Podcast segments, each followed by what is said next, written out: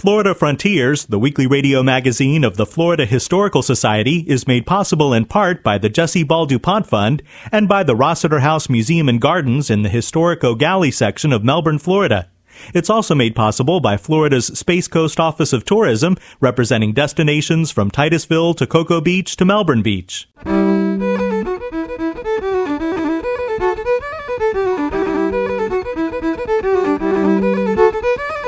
This is Florida Frontiers, the weekly radio magazine of the Florida Historical Society, on the web at myfloridahistory.org. I'm Ben Brotemarkle, and coming up on the program, an historic marker has just been placed in front of the home of beat writer Jack Kerouac. A film about Tupperware mogul Brownie Wise is being made into a movie starring Sandra Bullock. Derry Down is being restored as a concert venue in honor of country rocker Gram Parsons. We'll talk with author Bob Kealing, who's involved in each of these projects. Sometimes we'll just bulldoze places like this and put up a McMansion and then find out later the history that was associated with it. So this time, it worked out. With an exciting election season upon us, we'll look at contentious elections from Florida history. At the time, there were about 66,000 people living in the entire state of Florida. And, and just to put that in perspective, um, in 2013, uh, the daily average uh, visitors to Disney World in Orlando total over 50,000 people. All that ahead on Florida Frontiers. Out we jumped in the warm, mad night, hearing a wild tenor man's bawling horn across the way going, ee-ya, ee-ya, and hands clapping to the beat, and folks yelling, go, go, go. And far from escorting the girls into the place, Dean Moriarty was already racing across the street with his huge bandaged thumb in the air, yelling, Blow, man, blow! And a bunch of colored men in Saturday night suits were whooping it up in front. It was a sawdust saloon, all wood, with a small bandstand near the john on which the fellows huddled with their hats on, blowing over people's heads. A crazy place not far from Market Street, in the dingy skid row rear of it, Howard Street uh, Folsom Street, actually, near Harrison and the Bay Bridge Causeway. Crazy, floppy women wandered around sometimes in their bathrobes, bottles clanked in alleys. In back of the joint in the dark corridor, beyond the splattered toilets, scores of men and women stood against the wall drinking wine spodiodi and spitting at the stars. Wine spodiodi being wine, whiskey, and beer. The beheaded tenor man was blowing at the peak of a wonderfully satisfactory free idea. That's an acetate recording of Beat Generation writer Jack Kerouac reading from his novel On the Road in the late 1950s. When most people think of the Beats, the images that come to mind are probably the City Lights bookstore and Vesuvio Cafe in San Francisco, or perhaps poetry readings in a smoky jazz bar in New York. But the leading writer of the Beat Generation, the man who coined that phrase, did some of his most important work in Florida. Bob Kealing is author of the book Kerouac in Florida, Where the Road Ends. I spoke with Bob Kealing inside the small Orlando home where Jack Kerouac wrote The Dharma Bums and where he was living when he found out that his first book, On the Road, was going to be published. Florida played a crucial role in Jack Kerouac's career, especially because it represents his transformation from this 35 year old nomadic nobody, this shy writer from Lowell, Massachusetts, to literally the bard of the beat generation. Not only that, he made his last edits to On the Road here in College Park, uh, here in Northwest Orlando. He also wrote uh, his follow up, The Dharma Bums, here in the historic Kerouac House. Uh, and also, his last prolific period was here in Orlando 1957 uh, and into 1958. Wrote dozens of letters and poems, and he was finally seeing success, and it really energized him. Uh, the reason why I wanted to pursue his life in Florida was to fill in those blanks because all of, much of the scholarship I had read to that point conveyed this notion that, oh, Kerouac, that Florida, that's where he went to die in 1969 over in St. Petersburg. So it was all about sort of his sad, declining years from alcoholism in the late 60s, but there was so much more than that. So much more. Along with Allen Ginsberg's poem Howl, Jack Kerouac's novel On the Road is the most important work of the Beat generation. The Beats have been described as a counterculture movement and a precursor to the hippies, and their work has not been universally embraced. Well, you have to consider the historic context going back to World War II.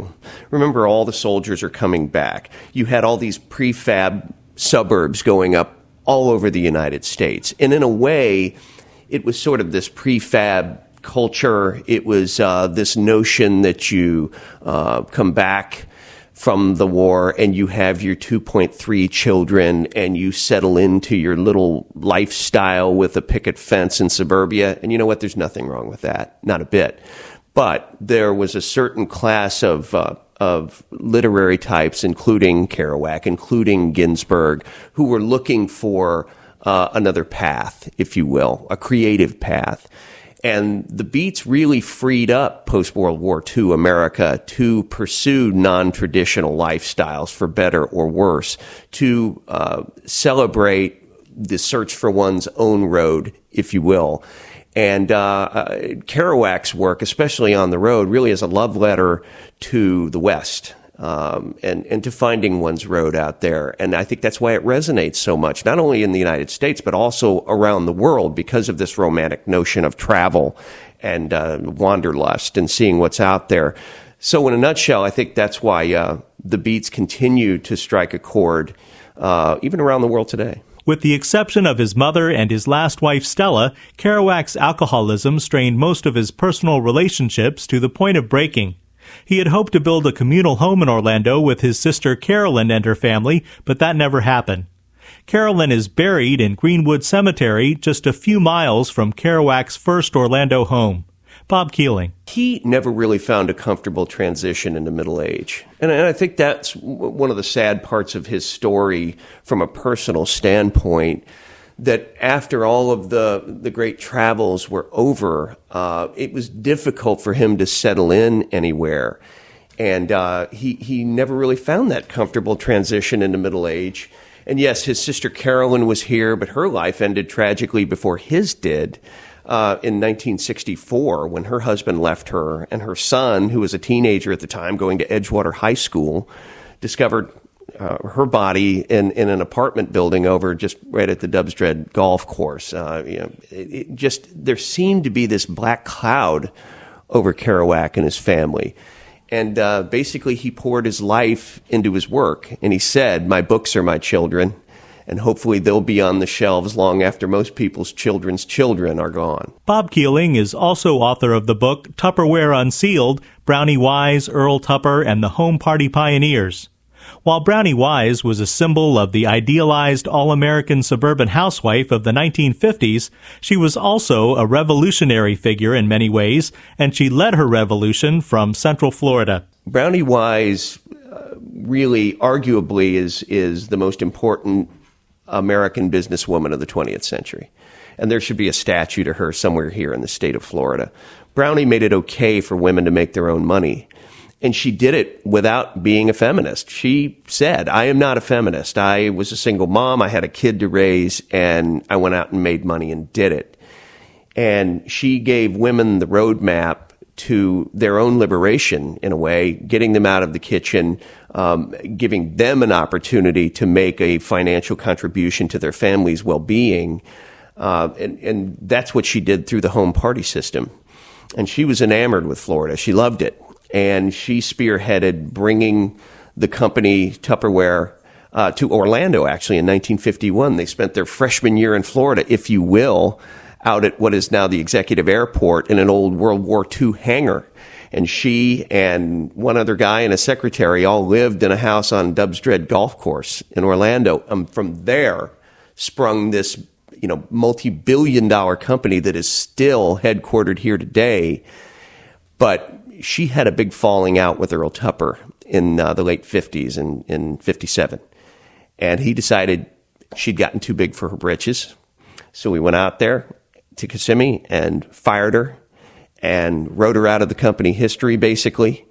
And her legacy has only started to regenerate in the last decade or so. But that's why Brownie Wise is not a household name in Central Florida and beyond. Brownie Wise's cult of personality was arguably as important to the success of Tupperware as the quality of the product itself.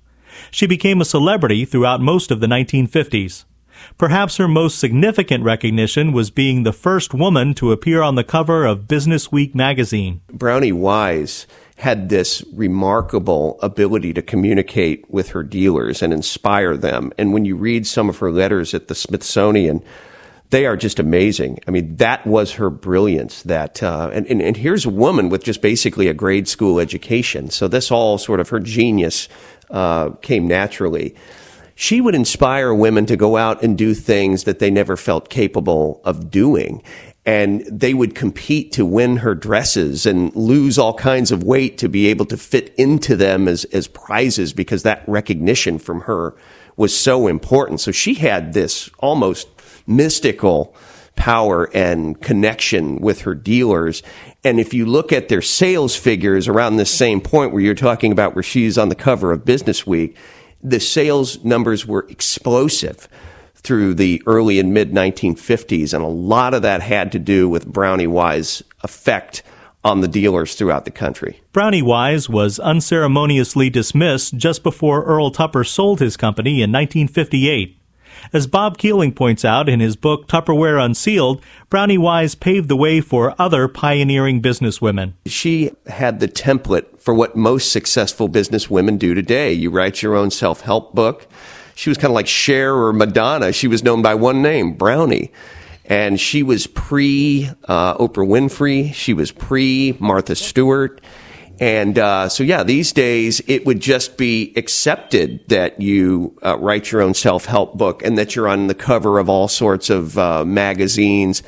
But back in the day, the man who really held all the strings at the company, Earl Tupper, thought with her growing celebrity that she was taking the eye, taking her eye off the ball a little bit and forgetting that his baby, Tupperware, was the real star of the show. And that's where the trouble started. Bob Kealing's latest book is called Calling Me Home Gram Parsons and the Roots of Country Rock. As Kealing explains, Gram Parsons came from a prominent Florida citrus family. It's like a Faulkner type story. I mean, the, the Snively family of Winter Haven his grandfather, they called him Papa. Papa John Snively was a multimillionaire and actually owned uh, uh, millions of acres of uh, citrus land and actually sold the Pope family the land upon which Cypress Gardens, now Legoland, was established. And that's why the Snively family mansion to this day sits right in the middle of Legoland. Most people probably know of Graham Parsons through his association with the rock bands The Byrds and the Flying Burrito Brothers. Despite Parsons' limited commercial success, his impact on other performers was significant. Without a doubt. I get people saying, oh, Alan Parsons Project? No, it's not that guy. It's uh, Gram Parsons is the musician who's considered the avatar, the father of what you call country rock. He paved the way for groups like the Eagles, Firefall, Pure Prairie League in the early and mid 1970s. And you have to remember what Gram did back in the late 60s by trying to bridge this enormous cultural divide between the, you know, rock and roll crowd and the country crowd in the 60s was was far more revolutionary than it is today. Today it's no big deal, you know, to hear a dobro or a fiddle in what might be considered a rock group's song, but back then uh, it, it, was uh, it was new and it was revolutionary. And Gram Parsons led the way of a bunch of other musicians, sort of blending these two genres of music. Today, the lines between country music and rock are more blurred than ever. Gram Parsons is just beginning to get the recognition he deserves for that phenomenon. Well, that's one of the reasons I wrote this book. You know, so much revolves around, uh, and people will remember Gram uh, unfortunately died of an overdose in Joshua Tree, California in 1973. And his road manager said, Oh, Gram said, if anything happens to me, uh, do this cremation out in Joshua Tree, California. Don't give me a conventional funeral. So that's what his road manager did. He stole his body and took it out to Joshua Tree and doused it. And the cremation really didn't work.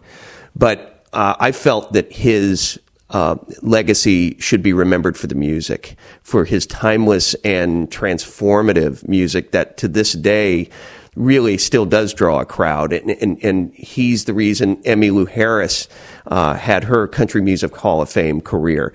There's Dwight Yoakam. There's uh, groups like REM. There's Ryan Adams. All of these, of the Jayhawks, all of these alt country uh, musicians owe a serious debt of gratitude. Steve Earle uh, to Gram Parsons and his pioneering vision. While doing research for his book Calling Me Home, Bob Kealing identified a youth center circuit in Florida going back to the 1950s that nurtured rock musicians such as Tom Petty, the Allman Brothers, and Gram Parsons. I call it in the in this Graham Parsons book the youth center circuit. And I think it's one of Florida's great sort of hidden cultural traditions, kind of like the highwayman painting movement was uh, Gram and a bunch of other artists like uh, Tom Petty, for instance, the Outlaws, the group from Tampa, they played this circuit in the early and mid and late 1960s as uh, teens. So even uh, at a young point, when they're underage, they were able to play what I call this youth center circuit throughout Central, North Central, even South Florida, and it gave them this proficiency as performers to go on. And so by the time they're in their late teens, early 20s, they are seasoned professionals. And in 1962, Gram Parsons and his garage band, The Legends, opened up for a guy named Bruce Channel, who had a number one hit, Hey Baby, back in 62. Later on, an unknown group in uh, Europe that, that later that year named The Beatles opened up for him in 62 as well. Uh, and Gram couldn't have been more than about 16 at the time and already he was becoming a seasoned performer. And five years later, he's headlining with the Byrds at the Grand Ole Opry in Nashville. Bob Kealing has crossed the bridge from documenting the lives of important cultural figures in Florida to actively helping to create new culture. Kealing is one of the founders of the Kerouac House, a writer's residency program in Jack Kerouac's former Orlando home. Well, after I'd written an article for the Orlando Sentinel in 1997 to mark what would have been Kerouac's 75th birthday, uh, a group of community minded folks here in College Park approached me with the idea of establishing the Kerouac Project with an eye towards saving this historic residence and establishing it as a writer's retreat and that was in the late 90s. And now here we are in our second decade of welcoming and housing writers literally from all over the world. I mean, we've had them, we've had a young farmer from Perth, Australia. I had an inquiry from a guy in Nigeria the other day. We've, we've had writers and residents from right here in Central Florida as well. So it's become a cultural touchstone in the community. And, and that's very rewarding because in this area, especially as you well know, we have this, um, uh, unfortunate short sightedness where sometimes we'll just bulldoze places like this and put up a McMansion and then find out later the history that was associated with it. So this time it worked out. And now the Kerouac House is known internationally as a cultural stopping point, if you will, here in Orlando beyond the theme parks. Bob Kealing is author of the books Kerouac in Florida, Where the Road Ends, Tupperware Unsealed, Brownie Wise, Earl Tupper, and the Home Party Pioneers, and Calling Me Home, Gram Parsons and the Roots of Country Rock.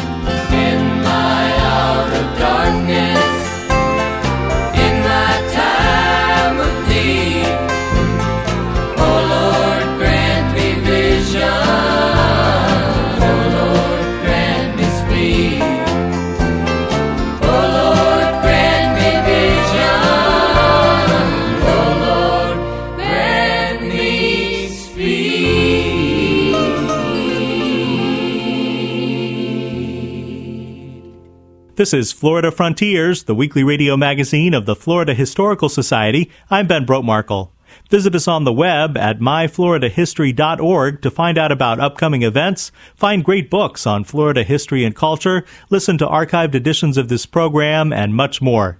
While you're there, click on the Join Now button to receive our journal, the Florida Historical Quarterly, and our newsletter, the Society Report.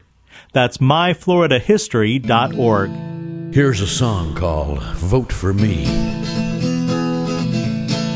Exercise your democratic right, vote for me. Stand up and join the fight, vote for me. I can't exactly tell you why, but here's my battle cry vote for me, vote for me, vote for me. If you want a larger house, vote for me. If you want a younger spouse, vote for me. If you offset their mileage, the exchange is carbon free. Vote for me, vote for me, vote for me. This is Florida Frontiers. Joining us now is Ben DiBiase, Director of Educational Resources for the Florida Historical Society. Ben, we've been experiencing some exciting oh, election campaigns this week, but today we're talking about some contentious elections from Florida history. Yeah, that's right. We're actually going to go all the way back to May 26, 1845, to Florida's first statewide uh, election. Florida just became a state, and it was now time to uh, for the people of Florida to elect a governor. Um, and at the time, Florida was still a, a very rural state. You know, can still many uh, counties could be considered uh, really frontiers. There were very few people living there. in fact uh, at the time, there were about 66,000 people living in the entire state of Florida. And, and just to put that in perspective, um, in 2013, uh, the daily average uh, visitors to Disney World in Orlando total over 50,000 people. Uh, so that gives you an idea of really how small Florida was at the time.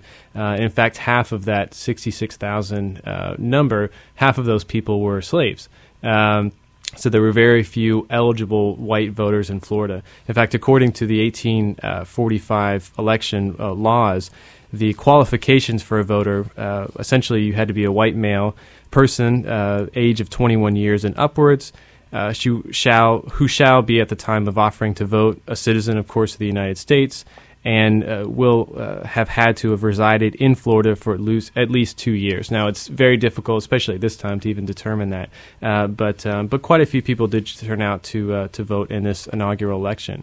Now, the two uh, officials who were up for election were uh, William Dunn Moseley and Richard Keith Call. And Richard Keith Call is probably quite familiar to a lot of Florida historians. Call was also very popular in Florida at the time. He was uh, twice governor uh, territorial governor of Florida from 1836 to 1839, again from 1841 to 1844, and believed he was a shoe in. Uh, in fact, here we're looking at a document. This is a letter from Richard Keith Call accepting his party's nomination. And he says here, quote, when called by the people to serve them, the patriotic c- citizen cannot he will not refuse because the service required of him is unpleasant or unprofitable, nor because he aspires to another office or higher honor uh, of greater aspirations. So here he is. Uh, this it's a very spirited speech. He's accepting the nomination. Is very obviously excited to hopefully be elected governor. Uh, unfortunately, though, Call's political past kind of comes back to haunt him. Uh, Call had actually supported the presidential candidate in the 1840 election, William Henry Harrison, um, and because of this, a lot of Floridians uh, sort of turned against him. A lot of his own party turned against him, uh, and he lost the election. So our first elected governor, with William Dunn Moseley, served one term.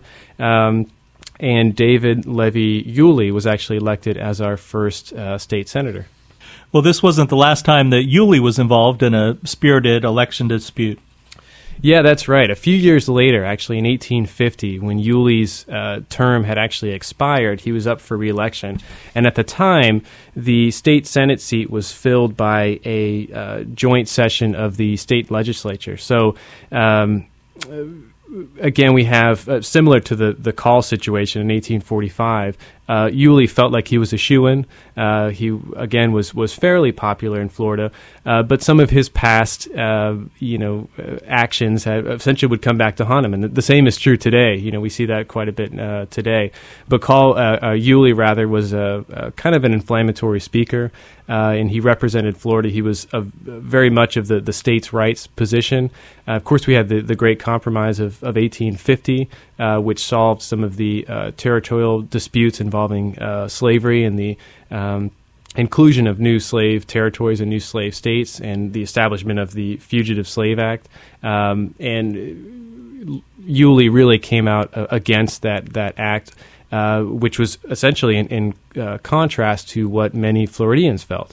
Uh, so when it came election time, uh, many of the uh, representatives in the state legislature did not side with Yulee. In fact, the, the legislature split the vote 29 29. Uh, but rather than voting for another candidate, there were 29 blank votes that were issued. so they actually had to vote another three times the same uh, the vote came out uh, all three times, and on the fourth instance, uh, we had 31 votes for uh, a gentleman by the name of Stephen Russell Mallory, uh, and only 27 for Yulee. The state legislature accepted it. They sent Mallory up to the U.S. Senate, and he assumed his seat.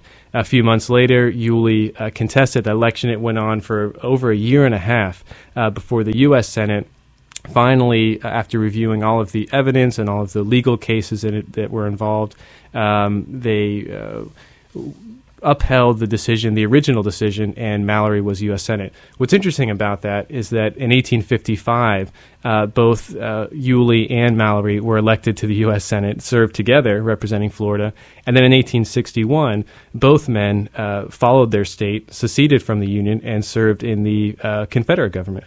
Hmm. Now, there have been a couple of times when Florida votes were a major factor in determining who became president of the United States, but not without controversy. Absolutely. So if we fast forward a little bit, a few decades, just after the end of the Civil War, in 1876, uh, what is often regarded as the most controversial uh, U.S. presidential election, um, we saw two uh, candidates, Samuel J. Tilden, who was a uh, Democratic nominee for U.S. president, and Rutherford B. Hayes, the Republican uh, candidate for president. Now, you know, leading up to this, we're, we're uh, most of the South is, is still involved in in the re, uh, uh, some period of Reconstruction. Um, three of those states, Louisiana, South Carolina, and of course Florida, all still had Republican governors and they had Republican-held um, uh, legislatures. Um, and those three states, no surprise, uh, came up, they uh, uh, both states produced two electoral certificates. So each party from those three states claimed that their party had uh, won the electoral vote, and they were going to cast their vote towards their candidate. Uh, so it really uh, essentially ex- exploded into a national controversy, and, and again, Florida was really at the center of that controversy. So there were 19 disputed electoral votes that would have swayed the decision either way. A national electoral committee, a commission rather, was established. Um, the uh, uh, the idea was to get to the bottom essentially of a lot of this controversy.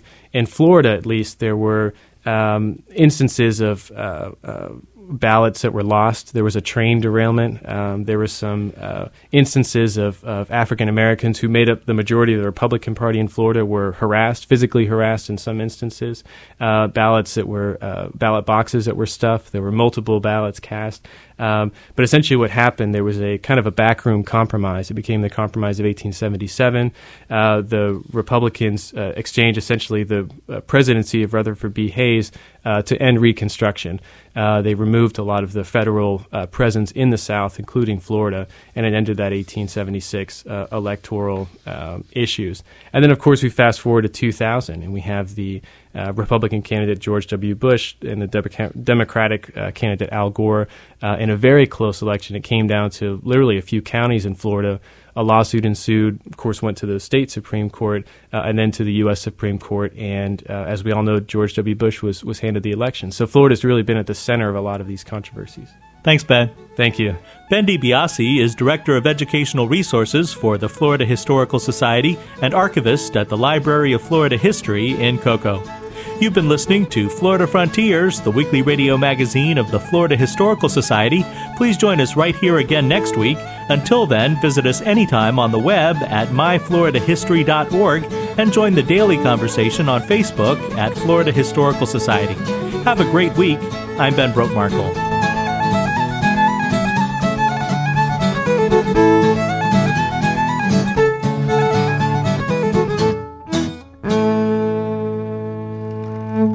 Florida Frontiers, the weekly radio magazine of the Florida Historical Society, is made possible in part by the Jessie Ball DuPont Fund and by the Rossetter House Museum and Gardens in the historic Gallie section of Melbourne, Florida. It's also made possible by Florida's Space Coast Office of Tourism, representing destinations from Titusville to Cocoa Beach to Melbourne Beach.